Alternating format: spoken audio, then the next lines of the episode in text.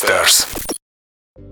Én szerencsés vagyok, mert én jól érzem magam a vakvarjúban. De azt is el kell mondanom, hogy tulajdonosként nem arra kell törekedni, hogy te jól érezd magad az üzletedbe, hanem a te vendégeid jól érezzék magukat az üzletbe. A mai világban teljesen egyértelmű, hogy főleg a szolgáltatóiparban sztorikra van szükség életsztorikra. Tehát, hogy ma ezekre kíváncsiak. Ugye itt vagyunk egy podcastben, és embereket hallgatunk. Tehát nem előadást tartunk, hanem hanem példákat próbálunk mutatni, életszerű példákat. Nem kell mindig a tökéletesre vágyni, és egyébként lehet, hogy amit a kollégám csinál, és úgy érzem, hogy nem tökéletes, az ezerszer jobb, mint amit én csinálnék meg, amire azt mondanám, hogy tökéletes. És a gyereknek, hogy átadjuk, azt ugyanígy kell megtennünk. Tehát, hogy egy végtelen bizalommal. Üdvözöllek! Ez itt a Karizma Podcast magabiztosságról, tudatosságról és fejlődésről. Szólóadások és inspiráló beszélgetések, hogy felfedezd és használd a benned rejlő karizmát. A mikrofonnál Boja Imre.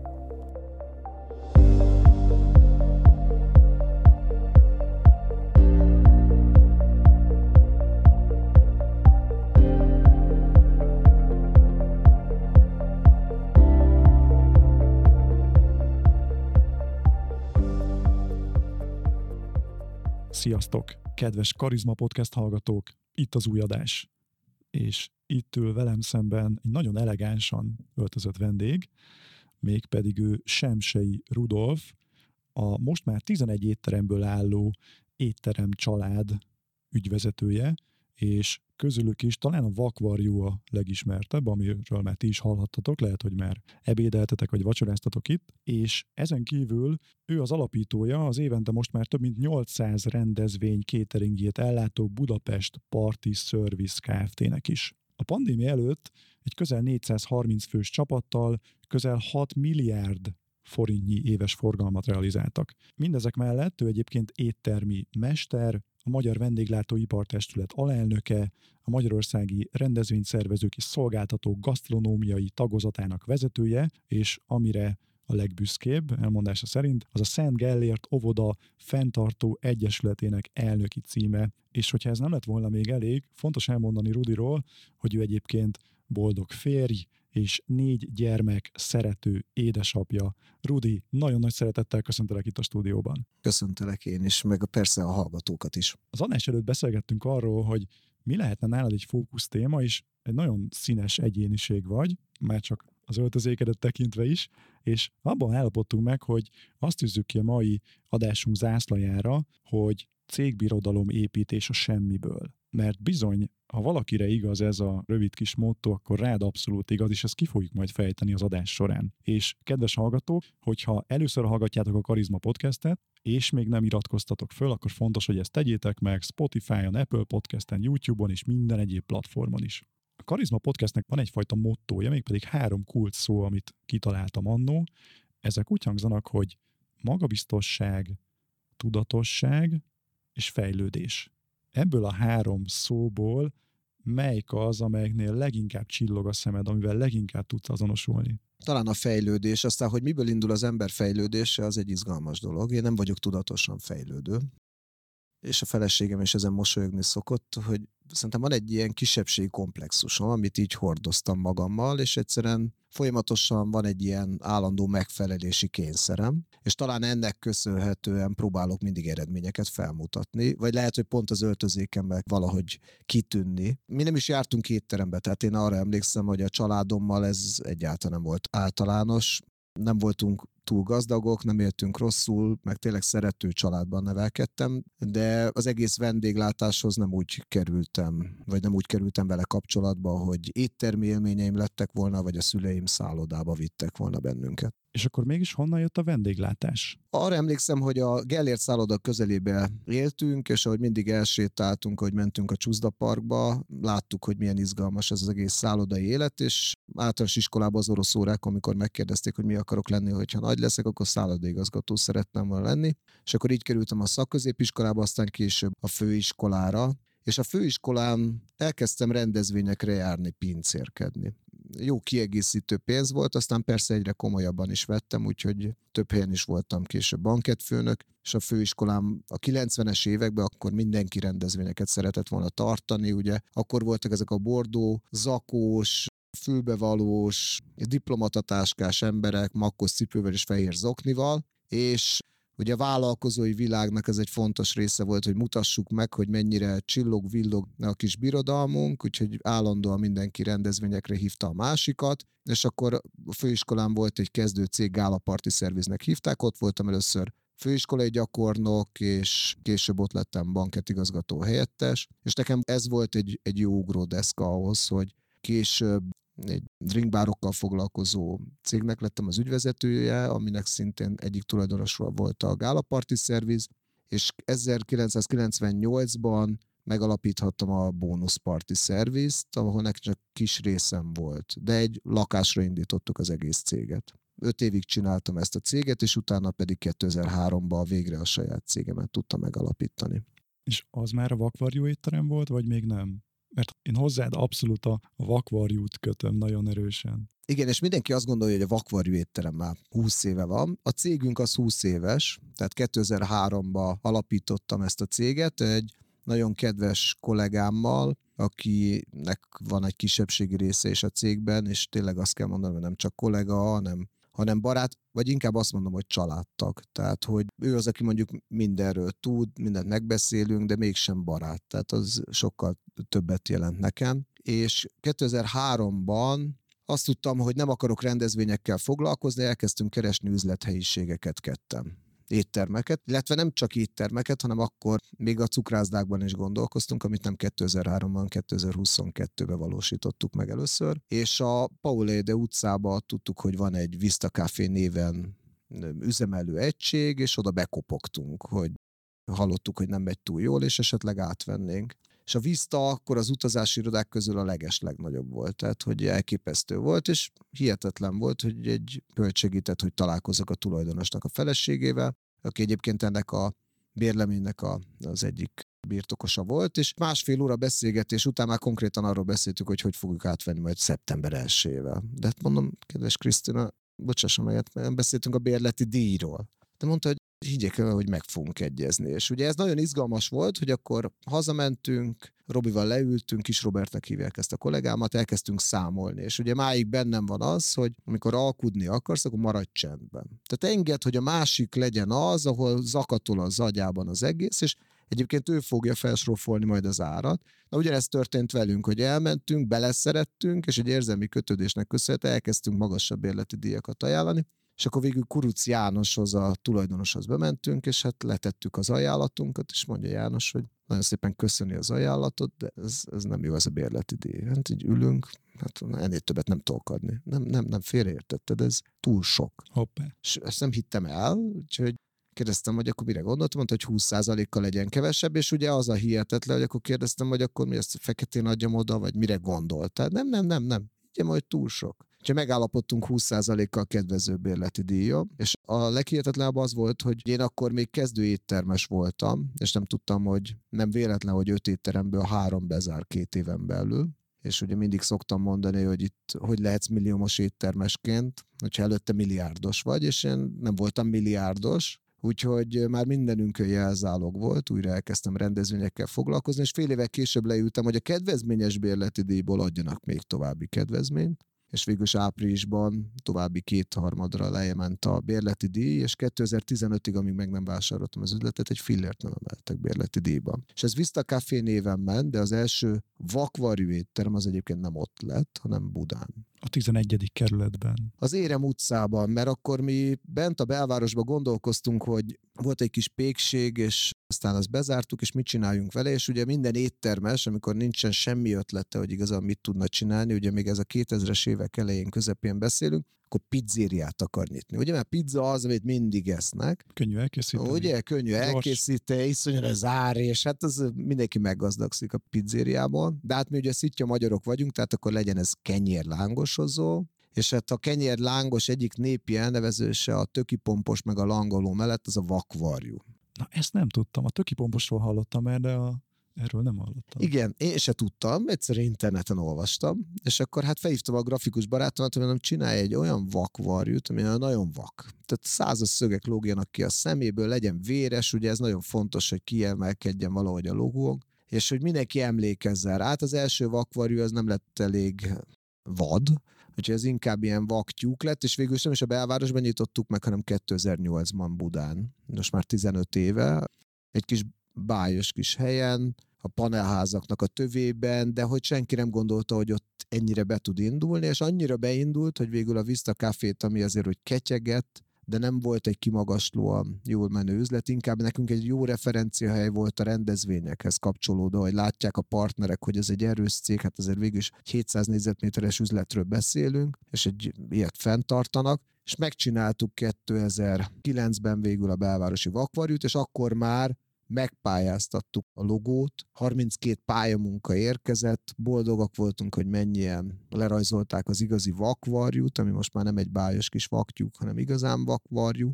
Megtalálkoztunk a vakpintja, vakgalamba, a vakhattyúval, de egy rohadt vakvarjúval, nem? Viszont az egyik pályamunka az egy ilyen lábnyomok voltak, madár lábnyomok, egy kávéscsészén, és a lábnyomok között volt egy pont, egy-egy pont. A botja a botja, ugye? De ezt jellemzően egyébként, mikor ilyen motivációs beszélgetéseket vagy előadásokat szoktam tartani, a fiatalok tudják, az idősebbek nem. Idősebbek mindig a csőre gondolnak, vagy a még abszurdabb emberek arra, hogy valamit elpottyant az a varjú, de nem, az a botja, mert ez a varjú vak. És akkor végül is ez a művész volt az, aki nekünk megfestette a vakvarjút, ami most már pólókon vannak, bögrén, ja, legónk is van, most megjelent már a Blind Crow ginünk, úgyhogy wow. egy csomó féleképpen izgulhatunk így a vakvarjúért. Most, amikor felveszük ezt a beszélgetést, hat étterem Igen. családból el már a vakvarjú brand, tehát hat vakvarjú éttermetek van. Igen, az nagyon fontos, hogy amit mondta, hogy család. Igen, ezt az elején külön kihangsúlyoztad, ezt elmondod, hogy, hogy miért nem étterem láncod van, és miért étterem családod? Mert én azt gondolom, hogy az éttermi szolgáltatásra különösen fontos, a személyesség. Tehát nem egy street food, nem egy fast food jellegű éttermet akarunk csinálni, hanem egy olyan varjút, egy olyan vakvarjút, egy olyan éttermet, hogy a törzs vendégek szívesen járjanak a saját vakvarjú éttermükbe. Tehát minden egyes vendégünknek legyen egy, egy kedves helye, és ne egy lánchoz ragaszkodjanak, ne egy személytelen lánchoz. Tehát mi nem akarunk építeni franchise üzleteket, nem is így lett kitalálva a vakvarjú. Picit mindenhol különbözik az étlap is, tehát hogy Beszélgettünk a célcsoportról, szerintem ez nagyon-nagyon fontos. Nekünk a célcsoport az maga a törzs vendég. Tehát a szolgáltató cégeknek szerintem nagyon fontos, hogy megtalálják azt a közönséget, akiket ki akarnak szolgálni. Én szerencsés vagyok, mert én jól érzem magam a vakvarjúban. De azt is el kell mondanom, hogy tulajdonosként nem arra kell törekedni, hogy te jól érezd magad az üzletedbe, hanem a te vendégeid jól érezzék magukat az üzletbe. És szerintem itt rontják el. Ugye a maszlói piramisnak egy fontos része, hogy amikor már tényleg már mindent megvalósították, akkor, akkor legyen egy saját étterme.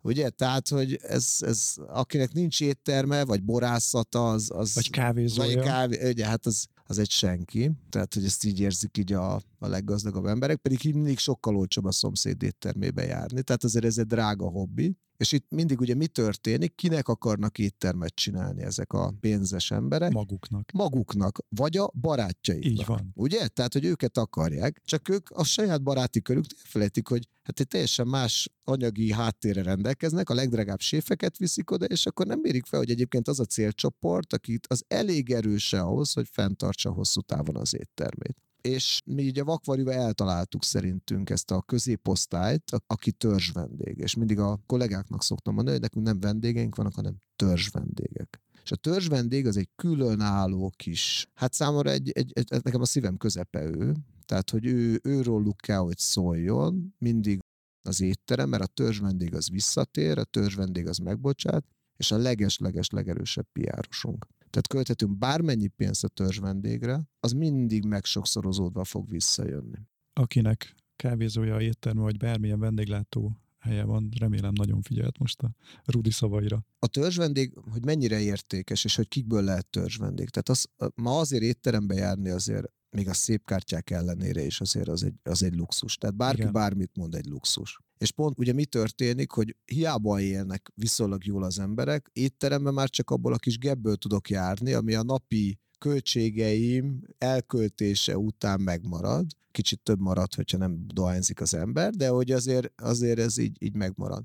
És ezt tudomásul kell venni a kollégáinknak is, hogy mivel luxus az étterembe jár, és ezért kell, hogy megadjuk az alkalmi jellegét ennek, kell, hogy ünnepélyes legyen, tehát ezért figyelünk arra, hogy például az zongorajáték legyen az éttermeinkben. Ezért fontos, hogy az ételekben mindig legyen valami kicsi csavar, amitől úgy jobban érzik magukat, és ez a törzs vendég, hogyha bejön hozzánk, Nekem teljesen mindegy, hogy hetente egyszer jön be a gyerekekkel, vagy pedig évente egyszer engedheti meg magának. De pont mindig ugyanazt kell éreznie, hogy ilyen tökéletes élményszerű volt, és hogy mennyire bárkiből lehet törzsvendég, én azt gondolom, egy külföldiből is lehet törzsvendég.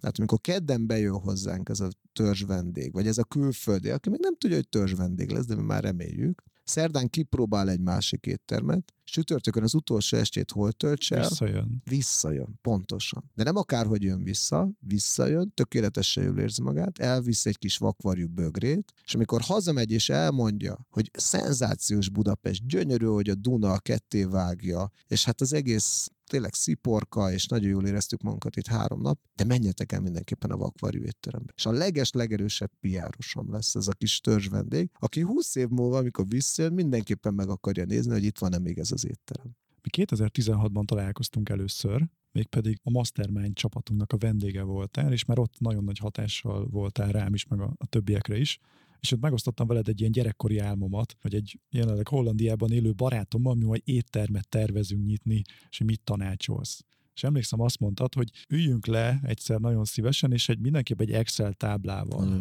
nagyon hiszek benne. Hogyha most 2023-ban valaki éttermet szeretne nyitni, akkor neki mit tanácsolnál? Én az Excelben nagyon hiszek, tehát hogy szerintem egy parádés program, a világ egyik megváltó programja, de azért azt is el kell mondanom, hogy ha visszanézek az életemhez, és a fiam oda jönne ugyanazokkal a nagyra vágyó tervekkel, akkor biztos, hogy mindig óvatosságra inteném, viszont ha állandóan óvatosságra inteném, nem lenne most itt, mint ahogy én. Tehát nagyon nehéz megtalálni azt a határmesdjét, hogy mindig biztonságra törekszem, vagy pedig tudok-e kockázatot vállalni. Én nagyon sokszor vállaltam kockázatot, amit ma már lehet, hogy nem vállalnék el. De ha akkor nem vállalom el, akkor nem tartanék ma itt. Úgyhogy Engem a Jóisten azért tenyerén hordozott, és ezért nagyon hálásnak kell lennem, de azt gondolom, hogy racionális jó gondolkodásra szükség van, és én mindig tudom, hogy kik azok az emberek, akiket felhívok, és tudok velük beszélgetni, tanácsot kérni, és nem mindig ugyanazokat. Tehát mindig meg kell nézni, hogy milyen területen akarok elindulni, és és akkor át kell beszélni vele a dolgokat. Tehát, hogy most hogy ezt a cukrászdát elindítottuk, és előtte is egy csomó emberrel le tudtam ülni, és át tudtam beszélni. De hát ma már itt vannak a céginfók, fel tudunk menni, meg tudjuk nézni a forgalmakat, tehát hogy csomó mindent végig kell gondolni, végig kell játszani ahhoz, hogy egy ilyen beruházásba beleálljunk. Tehát azért ma már egy éttermet megnyitni több millió forint. Tehát például nekünk a csónakház, amit 2018-ban nyitottunk, az fél milliárd forint volt, mire megépítettük. Ez meg a Kopaszigáton. Ez nem a Kopaszigáton, ez Pesterzsébeten, ja, közvetlen a Duna mellett, hát hm. ez egy ékszerdoboz, tehát nagyon-nagyon szeretjük, nem is ismerik a budapestiek, hogy ott a déli részen milyen hangulat. Én, én nem voltam még ott, meg fogom majd nézni. Elképesztő, elképesztő, Jó. és tényleg gyönyörű, és a Csepeli oldal, és tehát nem csak a mi oldalunk, uh-huh. meg az, hogy az emberek ott csónakba tudnak szállni, egy kicsit le tudnak ott evezni oda-vissza, tehát hogy egy tényleg egy, egy különleges helyszín, és mindenkinek bátran javaslom, és itt van a belvárostól 10 percre autóval, de hogy egy ilyen brutális beruházásról beszélünk, szóval, hogy ezzel, ezzel már az ember nem játszik, és nem csak az a fő probléma, hogy beruházunk, hanem az, hogy kell egy időszak, amíg az átbillen pozitívba. Tehát még ezt szokták elfelejteni, hogy szuper, megépítettük az éttermet, de ez még kevés, ezt meg kell töltenünk vendégekkel. És ez nem úgy van, hogy kinyitom az ajtót, és hirtelen, mint a, nem tudom, valamelyik műszaki áruház akciójánál, hogy sorba állnak a vendégek. Mert, nem. Mert hülye nem vagyok. Igen, igen, igen, igen. Szóval, hogy, hogy nem, és adhatok ingyen töltséres vagy itt akkor sem. Szóval, hogy ezt jól fel kell építeni, és ez komoly szakembergárda kell, akik ebbe tudnak segíteni.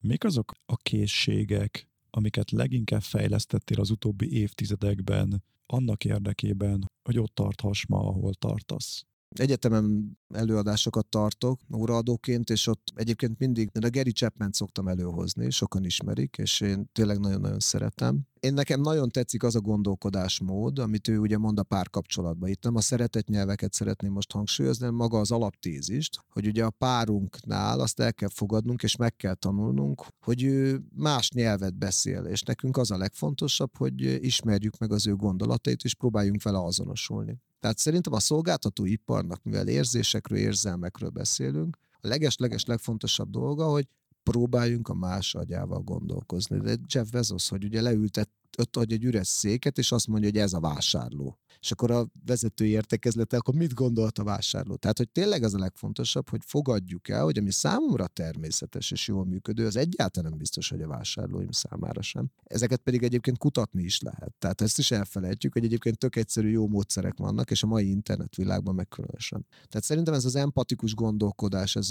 ez az egésznek az alfája megállja, hogy ezt hogy tudom elkezdeni. Aztán persze a csapatépítésnek is vannak különböző dolgai, hogy tudom motiválni, ma meg különösen, tehát hogy 20 éve teljesen más volt a munkaerőhöz való hozzáállásom, kapcsolatom, mint amit ma próbálunk képviselni. Ennek a méretéből is adódóan, meg a korból adódóan is. Tehát az első ilyen nagy nehézség azért az volt, amikor ebből a kis baráti csapatból mondjuk elkezd növekedni a cég, és akkor hogy tudunk ehhez kapcsolódóan mi is változni. Vagy amikor először volt az az érzésem, hogy nem hívnak el sörözni. Tehát, hogy megtudom azt, hogy a kollégák elmennek este egy sört meginni, és nem hívnak el. Ez ilyen borzalmas csalódás. Tehát, hogy úgy érzem, hogy jó vezető vagyok, és közben nem hívnak el. Tehát, hogy ezt, ezt hogy tudod megélni. Aztán az évek alatt így rájössz, hogy, hogy hála Istennek. Tehát, hogy ez tök egészséges, hogy nem hívnak el.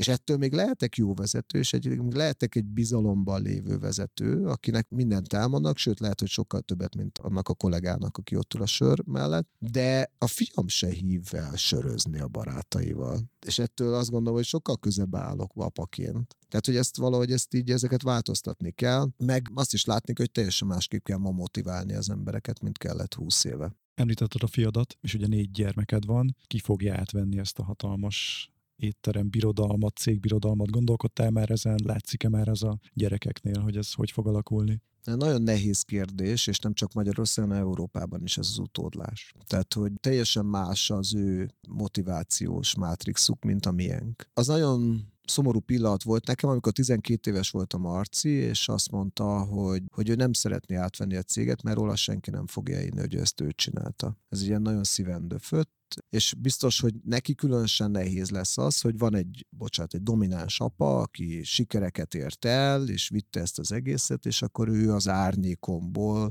kinő, és mindenki el fogja mondani, hogy, hogy ez így könnyű. És ezért szoktam mindig azt mondani, nekik nyáron dolgozniuk kell az éttermekben, tehát ezt nagyon fontosnak érzem. Nem sokat, 64 órát. Egyébként ez szívás. Tehát, hogy nyár kevés közepén ez nem olyan könnyű, emellett egyébként dolgozik, csinál mást is, de hogy az éttermekben. És mindig elmondom, hogy neked kétszer olyan jól kell dolgozni, mint a többieknek. Mert különben mindig az lesz, hogy hát, könnyű, hát ez a fiam, persze, persze.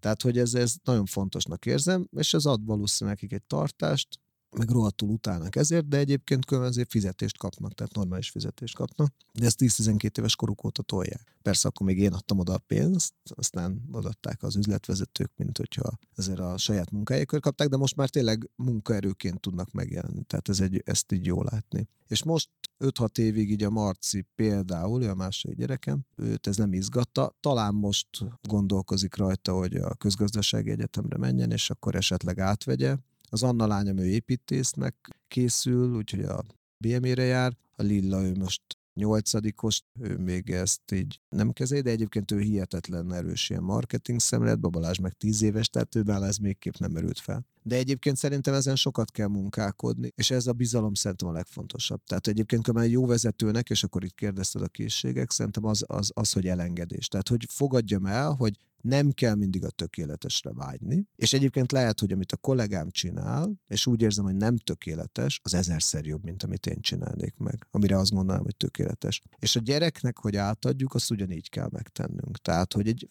végtelen bizalommal. Tehát, ha én átadom neki a stafétabotot egy-egy területen, akkor nem szólhatok bele. Tehát maximum főnökként szólhatok ebbe a kérdésbe bele, de annak a részlegnek az ő önálló vezetője. Én azt gondolom, hogy abba vagyok erős, vagy lehet, hogy épp az, hogy a lustaságomnak köszönhető, hogy én bátran áttörem adni a stafétabotot, és hogyha jönnek az eredmények, akkor nem, tök mindegy, hogy oldja meg. Mondta a beszélgetésünk elején, ez nekem egy nagyon magas önismeretre val, hogy téged azért erősen hajt előre egyfajta kisebbségi komplexus és egy megfelelési kényszer. Érzékeled ezeket a gyermekeidnél is? Vagy náluk milyen hajtóerőt, motivációs tényezőt tapasztalsz? Én azt érzem, hogy ők nagyon magabiztosak egy csomó területen. Egyébként pont most tegnap nekünk fontos nagyon a családi vacsora, és akkor pont tegnap ez így előjött, aztán majd a családi vacsorának a értékéről még esetleg külön szívesen beszélek. És pont tegnap ehhez kapcsolódóan beszéltünk, hogy elmeséltem nekik, hogy ez a megfelelési kényszer, hogy mennyire jön elő, és akkor Marci pont mondta,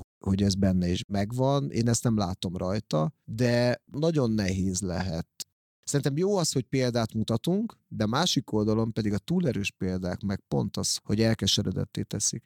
Tehát az, hogy én például az Eszterrel, remélem ő is így érzi, jó házasság vagyunk, de is mindegy, én jól érzem magam. Nagyon-nagyon szeretem őt, de nem, persze, hogy nem mindegy. És szerintem példa ez nekik a párválasztásnál egyik oda egy jó példa lehet, másik oda meg egyébként sokszor ez egy, ez egy nehéz teher lehet hogy a tökéletes párt megtalálni. És én szerintem az élet más területén is ez sajnos nagyon-nagyon igaz.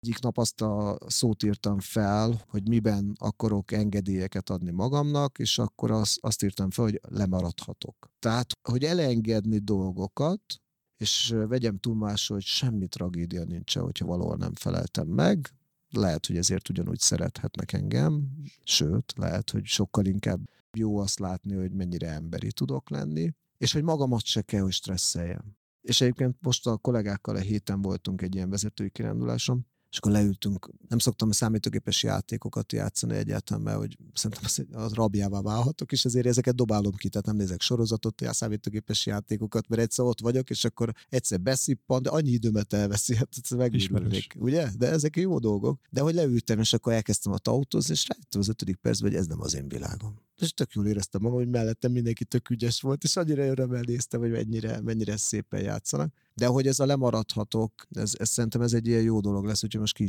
magamnak az irodába. Csak mellette a kollégáknak mondhatom, hogy lemaradhatnak. De nem, ők nem maradhattak le, hanem inkább én maradok le, és ők menjenek előre. Említetted, hogy a gyermekeidnek dolgozni kell nyaranta az étteremben, és az merült fel itt bennem, hogy ugye az a fókuszunk, ahogy Zola adásán mondtam, hogy a semmiből cégbirodalom építése, gyakorlatilag te mondjuk itt egy milliárdos vagy. Igen, nem, nem élünk rosszul. És hogyan tudod elérni, mit teszel még azért, hogy, hogy a gyermekeidben is legyen egy, egy életre valóság, egy belső erős hajtóerő, és ne úgymond aranykanállal a, a szájukban nőjenek fel, és minden természetesnek vegyenek, tehát ne, ne legyenek úgymond elkényeztetve. Neked ez szempont, és ha igen, akkor, akkor miket teszel ezért? Igazából azt látom, hogy nem annyira számít nekik, hogy milyen ruhát viselnek. Ha végig is akarnak egy drágább cipőt, vagy valamit, akkor én elmondom, hogy meg kifizetem a középkategóriáig, az a fölötti részt meg ők tegyék hozzá. Tehát, hogy szerintem a pénznek az értékét tanulják meg, és azt szerintem azt is jól látnom, hogy egyébként különben el vannak ilyen névtelenebb ruhákkal is például. Vagy most az Anna el akart menni, elutazik valahova, és akkor kérdezte, mennyivel járunk hozzá, és mondtam, hogy semmivel. Tehát, hogy szerintem most az egyetemi szorgalmi időszak van, tehát, hogy semmivel, tehát old meg, de egyébként elmehetsz. Tehát ezt, ezzel hozzá tudok járulni, úgyhogy egy picit el volt szöntyömpörödve, de aztán rendbe rakta magába, és tök büszke magára, hogy akkor most ő a saját pénzén elmegy, nehezen viseli egyébként ezeket a pillanatokat, mert a saját pénzében nem szeret költeni. De hogy szerintem az, hogy találjunk egy egészséges egyensúlyt, és nem szabad nekik mindent megadni. De van, hogy megadok. Szerintem például a tanuláshoz kapcsolódóan meg kell adnunk. A külön órákra, ha szükség van, nem szabad sajnálni a pénzt. De nem járunk fizetős egyetemre, fizetős iskolákba, de mondjuk a mai nyelvoktatásnál egyáltalán nem érzem problémának az, hogyha kisegítjük ilyenekbe. Vagy az Annának az egyetemre szüksége volt például egy tabletra, akkor azt én természetesen kifizettem neki, ő egyet drágábbat akart, és akkor egy picit még hozzárakott, akkor az így működött, és nagyon hálásak. Szóval, hogy nem, nem próbáljuk elkényeztetni, vagy anyám még engem sem kényeztetek el. Én tényleg hiába volt vegyészmérnök édesapám, anyu is vegyésztechnikus volt, mert a házakat takarítottak, volt 30 valahány ház, és én is esténként folyamatosan mentem és házat takarítottam, vagy hétvégén, amíg a többiek játszottak, addig emlékszem a Gellért, hogy nem tudom hány házat csináltam apámmal. Tök fájó, amikor mondjuk az érettségre is úgy mész el, hogy húzott ki a kukákat reggelente, hajnalba, de egyébként mellette biztos vagyok benne, hogy nem tartanék itt. De az is biztos, hogy ennek köszönhető azért sok, mondhatni örökölt ilyen kis lenyomatot kaptam, vagy kisebbet. Szóval, hogy ezek a motivációs dolgok, ezek ilyen kiszámíthatatlanok. Aztán persze, hogy az ember az életközépi válságában van, biztos, hogy többet foglalkozik ezekkel, hogy ezeket fel tudta eldolgozni. Te voltál már ebben, vagy, vagy, vagy leszel? Hát szerintem kétfajta életközépi válság van. Az egyik az, talán azt a példát tudom mondani, hogy megyünk le a mondjuk a Balatonra egy család összerakja a hétvégére, vagy egy hétre a pénzt, és akkor zuhog az eső, az asszony meg a gyerek szirénázik, hogy ebbe a penészes apartmanban vagyunk, ahelyett, hogy Horvátországba mentünk volna, ugye apa megmondta, hogy menjünk Horvátországba, és egy hétig szar az idő, és nem tudsz mit csinálni. Ez amikor rossz vonatra szálltál. Tehát úgy érzed, hogy elrontottam 20 évesen, ugye miért nem a Hufnagel Pistihez mentem hozzá, vagy pedig nem tudom, miért nem kezdtem el tényleg én is festeni, és akkor már milyen jó pénzem lenne, főleg ha szobafestő vagyok. És a másik meg tipikusan az, amikor egyébként ott vagy a Balatonban, és akkor még ott közel 50-hez ilyen kis delfinugrásokkal, én úgy érzem, hogy tényleg ilyen, ilyen nagyon-nagyon szép ruganyosan húzom ott a vizet, meg siklok, aztán kívülről úgy néz ki, mint egy ámbrászcet lenne, de hogy de hogy az utolsó pillanatokat is szeretném megélni. Én szerintem én szerencsés vagyok, hogy, hogy inkább ezt élem. Tehát azt, hogy, hogy ilyen ma reggel is héttől fociztam, úristen, de fájnak ilyenkor az üzleteim utána, vagy nagyon sokat futok, ha nem nyújtok le utána negyed órát, akkor megpusztulok. Tehát, hogy, hogy egy ilyen másabb jellegű dolog van, hogy tudomásul kell, hogy itt az elmúlás, csomó mindenben eljárt fölöttem az idő, de hogy olyan jó érzéssel, tehát olyan finom fáradtság, úgyhogy inkább egy ilyen életközépi válságon van, hogy még egy csomó mindent úgy szívesen csinálnék, de tudom, hogy letelik az időm majd nagyon sok mindent elértél már az életben. Milyen álmaid vannak még, amik fenn vannak, akár bakancslistán, akár mindenképp szeretném ezt megvalósítani jelleggel? Hát a kollégák azt szokták mondani, hogy úgyse nyugszom, tehát mindig valamit hozok, tök aranyosak, és akkor majd azt így toljuk ilyen motorszerűen, és akkor újra megtanuljuk. Most elkezdtük ugye ezt a cukrászdát, hogy dobai cukrászda a feleségem neve után. Nagyon jó, mert mindenki a dobosra, a Daubnerrel keveri, és azt gondolják, hogy ez egy, nem tudom, cukrász dinasztia, és akkor ebből származik, és egyébként nem. De az Eszter így 18 év után újra elkezdett így dolgozgatni, meg tanulgatni, úgyhogy közgazdászként ő most cukrász iskolába is jár, és hihetetlen jó ízérzékelései vannak, és nagyon jól érzi, hogy melyik az a süti, ami különösen jó lesz, úgyhogy most elkezdtük ezt csinálni. Most dobai cukrászdást szeretnénk majd nyitni a városban, most halászteken nyitottunk egy gyönyörűt, egy a kastélyparkban, de azért nekem a nagy álom az a szálloda. Tehát az, hogy a Gellért szálloda előtt ott elmentem, és hála Istennek, már főiskolás koromban voltam először szállodában, akkor is inkább csak dolgoztam, fürdőszobákat takarítottam, de hogy a süpedő szőnyeg, az, hogy a liftben szól a háttérzene, az, hogy, hogy kinyitják az ajtót előtted, bár tudja, hogy nem ilyet csinálnék, mert nagyon sok munkaerő kell hozzá, tehát valami hatékonyságra törekedő szállodát csinálni arról nem mondtam le. Tehát, hogy azért valószínűleg ez már nem az én sikerem lesz, hanem valamelyik gyerekemé, de hogy azért azt úgy szívesen megélném, hogy bemenni a saját szállodába, és azzal a szemlélettel építeni egy szállodát, hogy hatékonyság legyen, hogy melegség, hogy otthonosság, hogy a törzs vendégekre alapozzunk, ezek ilyen apró dolgoknak tűnnek, de ezek ilyen nagyon finom hangolások. Tehát mindenki azt gondolja, hogy így, így van egy ilyen tök tiszta recept egy vendéglátópérétséghez vagy egy szolgáltatáshoz, de hogy a mai világban ilyen folyamatosan ilyen kis pici hangolások kellenek, és ha egy pillanatra így megállunk, akkor az kész, tehát elmegy mellettünk így a robog a vonat, de hogy sok ilyen kis finom hangolást csinálnék egyszer egy ilyen szállodában is. És ez a szálloda már a semsei nevet fogja viselni? Igen, mert hogy nagy kérdés az, hogy ugye most sok brandünk van, és akkor, hogy ezeket valami kis ernyő név alá rakjuk. Ugye elsősorban nekünk ez egyébként a munkaerő miatt lenne fontos.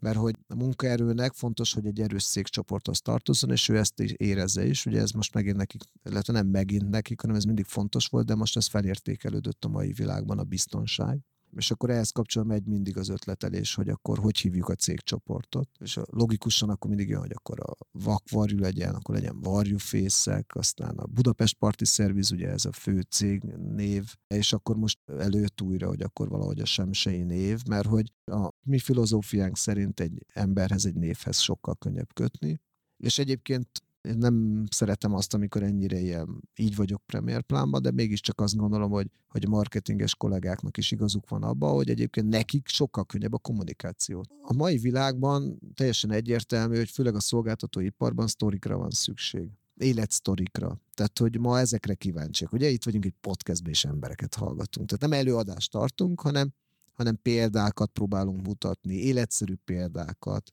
Izgalmas volt az az előadásod, hogy akkor az őzés az mennyire működik, hogy ma tényleg életszagú dolgokra van szükség, szeretik látni a hibákat, hogy egy cégcsoportnál is ez mennyire erős tud lenni, hogyha egy személyhez kötődik, vagy egy családhoz, egy élettörténethez kötődik, és itt van egy szvak család, ugye? Tehát, hogy az is mennyire, mennyire életszagú az egész, aztán persze ott mögöttem ágy, hogy unikum. De hát ezer egyébiet lehet mondani, és, és külföldön ez különösen erős. De hát azért is, mert hogy ott a dinasztiák nőnek fel, és tényleg borászatoknál hát 3-400 éve. Ők, ők, ők, nagypapa csinálta így a bort, és akkor persze mondják, hogy mi mindig ugyanúgy csináljuk, csinálják a halált. Tehát, hogy azért iszonyú sokat fejlődik a technológia, de mégiscsak van valami mögötte egy olyan tudás, egy filozófia, ami azért úgy tartható és működőképes. Ez azt jelenti, hogy mondjuk 300 év múlva örülnél, hogyha a Semsei név az létezne, és a, a vendéglátás, a szálloda egyfajta csúcsa lenne?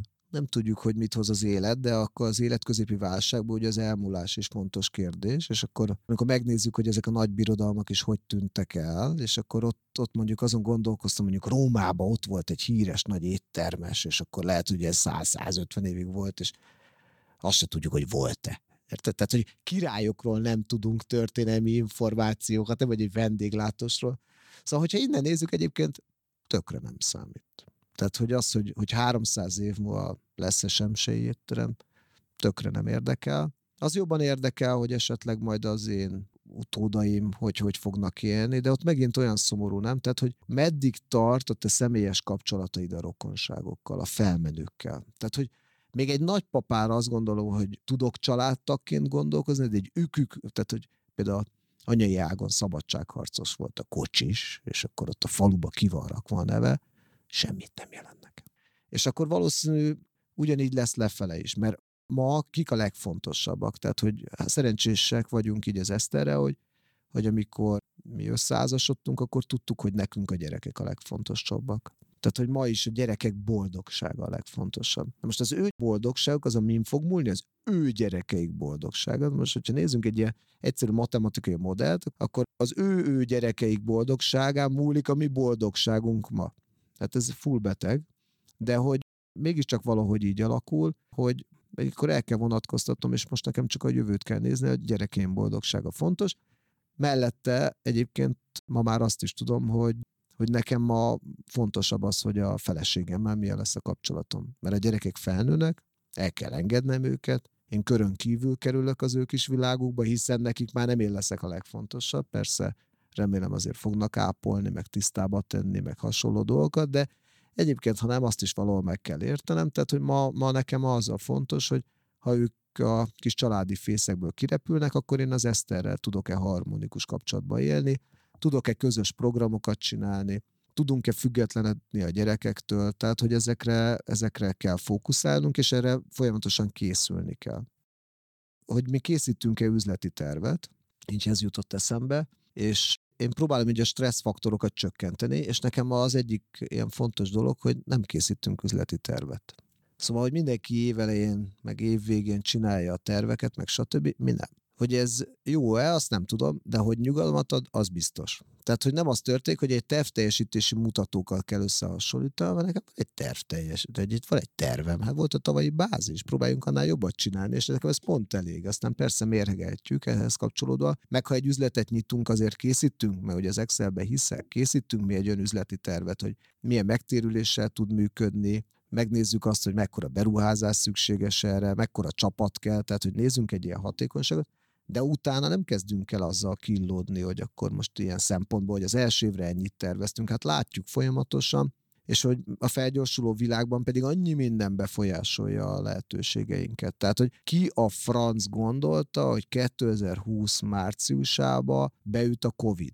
Persze, egyébként mi számítottunk valahol erre, tehát én februárban pont a, a Marec gasztrotagozatán felvetettem, hogy itt rohadt nagy baj lesz, vagy az ipartestületnek ugye alelnökeként ott ültem, és mondtam, hogy valamit, valamit csináljunk. Ha más nem beszéljük ki ezt a dolgot, mert engem rettenetesen zavar, hogy, hogy Németország már kijelentette, hogy mocskos nagy baj lesz, itt meg úgy csinálunk, mintha végül semmi nem lenne, és utána pedig a törvény bezáratott bennünket. Hát a világon nem volt olyan, hogy templomokat kellett bezárni. Hát a háborúk alatt is volt szentmise.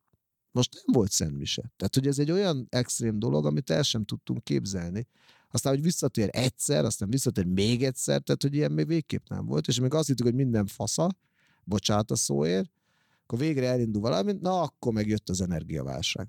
Ez egy olyan energiakrízis, ami egyébként sok szempontból nehezebb lesz, mint ami a Covid volt. Mert akkor ugyanazok a játékszabályok voltak, az más kérdés, hogy bennünket, akik a turisztikai szektorban vagyunk, jobban érintett ez a kis meteorit becsapódás, mint más ágazatokat, de hogy ma jobban kell erre majd felkészülnünk, vagy okosabbnak kell lenni. Viszont több lehetőséggel. Hadd kanyarodjak vissza még a családhoz. Említetted, hogy nektek mennyire fontos a családi asztal. Mit értesz ez alatt, és miért van ennek jelentősége? Nálunk nagyon-nagyon jó azt megtapasztalni, hogy este dolgozom, jellemzően én irodában dolgozom, otthon is vagy dolgozó szám, de én szeretek bemenni a kollégákhoz. Sokkal gyorsabban egyszerűen le tudok rendezni valamit, tényleg nyitva van az ajtó, nincsenek ilyen nagyon rossz ilyen meeting szabályok, hanem gyorsan beszéljük le, bejönnek öt perc alatt átbeszéljük, szóval én szeretek bejárni, és akkor esténként fejű valamelyik gyerek, hogy akkor hogy érek haza a vacsorára.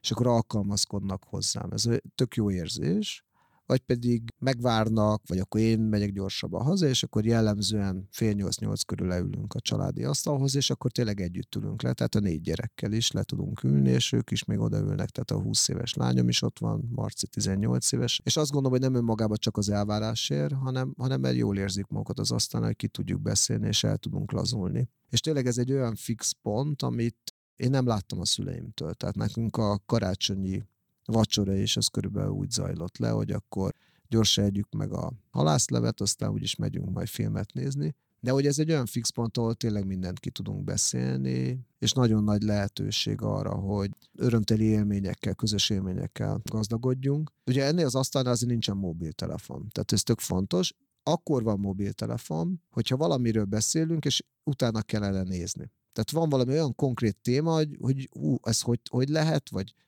hogy történhetett, vagy hol van ez, akkor valaki megnézheti, de olyan, hogy valaki közben ott, nem tudom, social médiával szórakozik, ilyen egyáltalán nincsen. És egyébként tök jó érzés volt, amikor mi be is kapcsolódtunk, sőt elkezdtük mi ezt a Mobilov élményon programot, amit minden évben csinálunk egy vagy két hétig, hogy ha a családok vállalják, hogy a telefonjukat belerakják egy lezárt dobozba, és az étkezés alatt nem veszik ki, akkor a gyerekek ingyen kapják az ételt, a menüt. És egyébként a társadalomnak ma erre szüksége van. Tehát, hogy azt is jó látni, hogy az emberek nem azt használták ki, hogy ingyen lehet tenni, hanem hogy részt vehetnek egy ilyen játékban. De jó.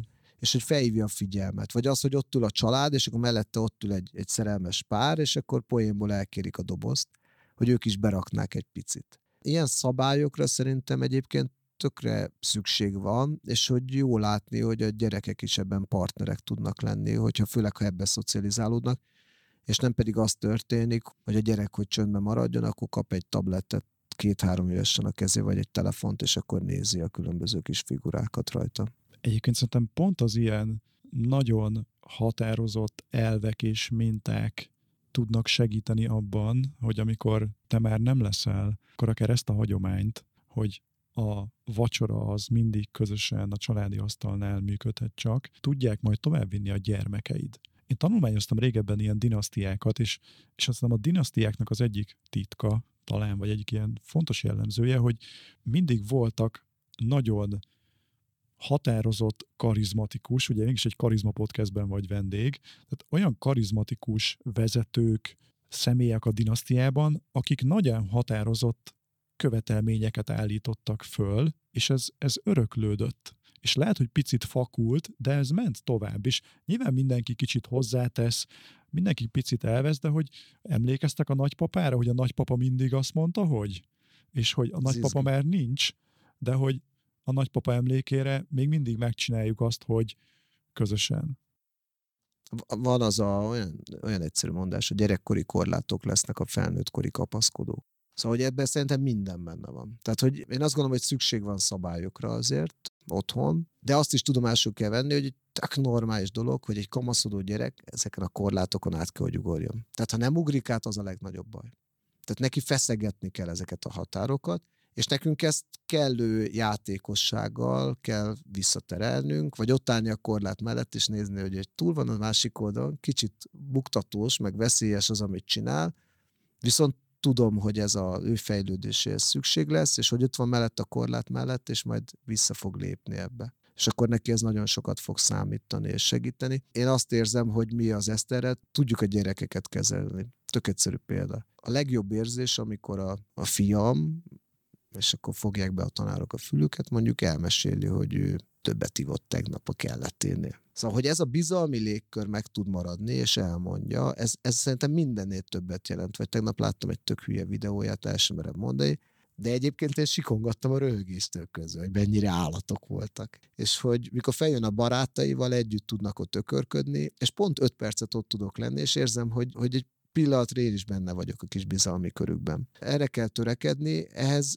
kell, hogy megadjuk a korlátokat, de kell, hogy adjunk nekik egy szabadságot, egy egészséges szabadságot, és nem a végletekig, tehát, hogy tudom, hogy van, hogy el akar menni, és elmondom, hogy nem mész el. És akkor persze megkérdezem, miért nem, én vagyok a rossz fej, de hogy utána meg hálás tud lenni. Tehát, hogy pont egyik nap ő mondta azt, hogy szerinte lehetnénk néha keményebbek. Mondom, Wow. Wow, igen, normális vagy, fiam. De egyébként tök jól esett, hogy, hogy foglalkozik ezzel, hogy neki kellenek ezek a, ezek a dolgok. És akkor visszatérve, hogy, hogy tudják-e a mintát továbbvinni, ha valamiért tényleg imádkozom, hogy jó párkapcsolatuk legyen. Ugyanis sokszor van, hogy az egyik fél szeretne valamit bevezetni, és a másik nem partner. Tehát, hogy olyan társat találjanak, akivel meg tudják beszélni ezeket a kérdéseket, és tudnak olyan kompromisszumokat hozni, hogy, hogy igen, nekem fontos, hogy közösen étkezzünk, de te is legyél ebbe partner. Mert azért azt is rossz látni, amikor mondjuk a, persze értem, hogy egy feleség egész nap együtt van a gyerekekkel, szeretné már letudni, lepattintani a gyerkőcöket, menjetek már aludni, és egyáltalán nem lehet emiatt rossz szemmel nézni, de hogy az Eszter nekem tudott abba partner lenni, hogy igen, de megvárjuk apát. És apa sem úgy megy haza, hogy egész nap melúztam, most leülök tévét nézni, és hagyjatok békén, és hagyjatok békén ugye, mert, mert szegény anya mit csinált, érted? Ő volt eddig a gyerekekkel, hanem igen, neked akkor erőt kell venni, és akkor amíg kicsi, akkor oszd be, és lehet, hogy neked kell most fürdetned, mesét mondani, míg az asszony egyébként ugyanúgy dolgozik, meg készül a vacsorához, rendet rak, bepakolja a mosogatógép, letölti a pultot, de hogy ez a megosztásba lenni, és ez szerintem ez a párkapcsolat, és az, hogy jó társat választani. Szoktak szivatni a kollégák, hogy hát mennyire bénán néztünk ki fiatal korunkban. Szerintem szép volt az Eszter, de azt most különösen szépnek látom. De hogy nem a külsőség alapján, hanem az, hogy, hogy ezen a hosszú úton tudunk együtt lenni, és tud -e ő jó partner lenni ebben. Szokták mondani, hogy a három legfontosabb döntés az életben az az, hogy ki a párod, mit csinálsz, és hogy hol élsz. Igen. Hogy hol élnék, és hogy számítana azt nem tudom. Mindig azon gondolkozom, hogy milyen szerencsés vagyok, hogy Magyarországon egy ilyen, és hogy mennyivel nehezebb lenne, hogyha nem tudom, azt gondolom, hogy mindannyiunknak benne van azért a, tehát bennünk van az a sors. És azt gondolom, hogy ha nem az Eszter találtam volna, akkor is hasonló embert kerestem volna. És nézd meg, hogyha valaki hibát követel, és megfogadja, hogy biztos, hogy többet ilyen partnere nem lenne, ugyanilyet talál. Igen de vannak szép kivételek, és nekem például az egyik legjobb barátom most újra házasodott, és, és hihetetlen boldog, és tök jó látni, hogy 45 évesen megtalálta élete párját, és, és hogy hihetetlen szerelemben vannak. De hogy azért ez a ritka. Tehát, hogy nagyon nehezen tanulunk emberek a hibáinkból. Mindig ugyanazokba a dolgokba beleesünk, nem fogjuk nézni ezt, nem, nem tudunk kellően odafigyelni, és a legszomorúbb az, amikor elmondja magáról, hogy hát igen, tudom, ilyen vagyok. Hát passzus kulcs, ne legyél ilyen. Bizony. Ez egy jó végszó, hogy merjünk változni és fejlődni. Ugye ezzel kezdtük a legelején is, mondtad, hogy de a fejlődés szóra tudsz nagyon rezonálni, úgyhogy mindjárt következnek a villámkérdések számodra is, Rudi. Előtte még a kedves hallgatóknak említem meg, hogy Karizma Podcastnek van egy közössége, egy csoportja is a Facebookon, ahol találkozhattok korábbi vendégekkel, különböző háttérinfókkal, úgyhogy oda is érdemes belépnetek, ezt a Karizma Podcast csoport néven találjátok a Facebookon. Kattintsatok a csatlakozásra, két gyors kérdés, és már ott is vagytok bent. Villámkérdések, villámkérdések, villámválaszok. Mi az a vendéglátási trükk vagy stratégia, amit gyakran használsz az éttermekben, és nem annyira szívesen osztanád meg, de ezt most megosztod a Karizma Podcast hallgatóival. Úristen nem tudok trükköt. A legfontosabb szerintem az, hogy jót adjunk, de ez ilyen tök, tökre ilyen elcsépelt lesz. Nem tudok ilyet. Tehát tényleg, úgy szégyellem. Ne szégyeld. Nincs mit szégyelni. Ha úgy átfogalmazom, hogy mi a legjobb vendéglátási stratégiád, ha csak egyetlen egy dolgot mondhatsz. Az Excel táblán. Oké. Okay. Ha újra kezdenéd a karriered, mi az, amit másképp csinálnál? Ah, mindig megőrülnek az ökörkörben is, hogy mindig elégedett vagyok, de hát nem, nem tudom, hogy mit csinálnék másképp. Annyira jól érzem magam ilyenkor a bőrömben. Persze valahogy fáradt vagyok, de nem csinálnék másképp, nem. Semmit. Mi az a hiba, amit leggyakrabban el szoktál követni? Hát mostában néha hajlamos vagyok halogatni dolgokat, pedig ez zavar. De a feleségem meg azt mondja, hogy nem halogatok, mert nekem a pipa-pipa a legfontosabb, úgyhogy most volt pont ilyen házassági félmaratonunk, mikor egy barátokkal futottunk egy félmaratont, és elmentünk, és utána egy nagyot bulisztunk, de hogy én azt gondolom, hogy halogattak is kívülről, meg tökre úgy néz ki, mintha mindent lezárnék, sőt, még gyorsabb vagyok. Ha csak egy dolgot mondhatnál, akkor szerinted minek köszönheted a sikeredet? Szerintem az az empatikus gondolkodásom. Mi az, amiben hiszel, és mások azt mondják rá, hogy á, ez őrültség? Nagyon vad kérdések. Húha. Mi az, hogy hiszek, és más? Ugye én hívő ember vagyok, tehát hogy a, a Szezsó barátomat kérdeznénk, akkor biztos azt mondaná őrültség, de mégiscsak vele szoktam leginkább ilyen jó hitvallási kérdésekről vitatkozni. És az utolsó kérdésem, képzeld azt a helyzetet, ugye beszéltünk itt utódlásról, meg dinasztiáról, meg semsei névről, hogy nem marad utánad semmi, úgymond, se étterem, se vagyon, semmilyen, hanem, hanem egy A4-es lap, amire három tanácsot írhatsz az utókornak, a gyerekeidnek, az unokáidnak. Mi lenne ez a három mondat, amit felírnál? A három mondat az egyik szerintem az, hogy mindig próbáljunk a vevő, vásárló, vagy pedig éppen a megrendelő agyával gondolkozni, és akkor persze most itt céges gondolatok lesznek. Én szerintem tök mindegy, hogy cég vagy nem cég, és amikor az Eszterre pont a házasság hetének a nagyköveté voltunk, akkor a csapatot emeltük ki. Tehát, hogy szerintem az nagyon fontos, hogy legyen társunk, és jó társakat találjunk magunk mellé. Van az az egyszerű jópofa mondás, hogyha gyorsan szeretné valahova eljutni, akkor menj egyedül, de a messzire, akkor keres társat ahhoz. Én ebbe nagyon hiszek. És a harmadik dolog, Hát szerintem az, hogy, hogy engedje el dolgokat. Tehát, hogy az elengedés megtanulni. Valószínűleg most pont életemnek ebben a stádiumában vagyok. Rudi, és a leges legutolsó kérdésem, hogy melyik éttermet ajánlod a hallgatóknak, ha még nem tapasztalták meg azt a, azt a törzs vendégérzést, amiről beszéltél, akkor, akkor hova látogassanak el? Segíts nekik. Négy gyerekem van, én mindegyiket ugyanannyira szeretem, és ugyanígy vagyok az éttermeimben is, meg a kollégáimmal is, tehát hogy nem tudok, tehát mindig más kell megtalálni, ami a legközelebb van nekik, és akkor remélem, hogy jól fogják érezni magukat. És egyébként az se baj, hogyha nem hozzánk jönnek, hanem elkezdenek csak étteremből járni, mert előbb-utóbb jutnak hozzánk. Nagyon szép végszó. Köszönöm szépen az értékes gondolataidat, a jelenlétedet, hogy ennyi mindenről beszélhettünk, és bízom benne, hogy lesz még rá alkalmunk ezt folytatni. Köszönöm én is. És köszönöm szépen nektek is, kedves hallgatók, hogy itt voltatok egy nagyon értékes adással gazdagodtunk, az az érzésem. Bízom benne, hogy ti is így érzitek. Ha tetszett ez a beszélgetés is, akkor értékeljétek ezt Spotify-on, Apple Podcast-en, YouTube-on, kommenteljétek alá a videónak, hogy mi volt Rudinak az a legértékesebb gondolata, amit mindenképp hazavisztek, vagy valamilyen gyakorlat, valamilyen cselekvés, amit ti is meg fogtok valósítani, akár a saját családotokban például. Köszönöm szépen, hogy velünk voltatok, vigyázzatok magatokra, találkozunk a következő adásban, addig is a legjobbakat. Sziasztok!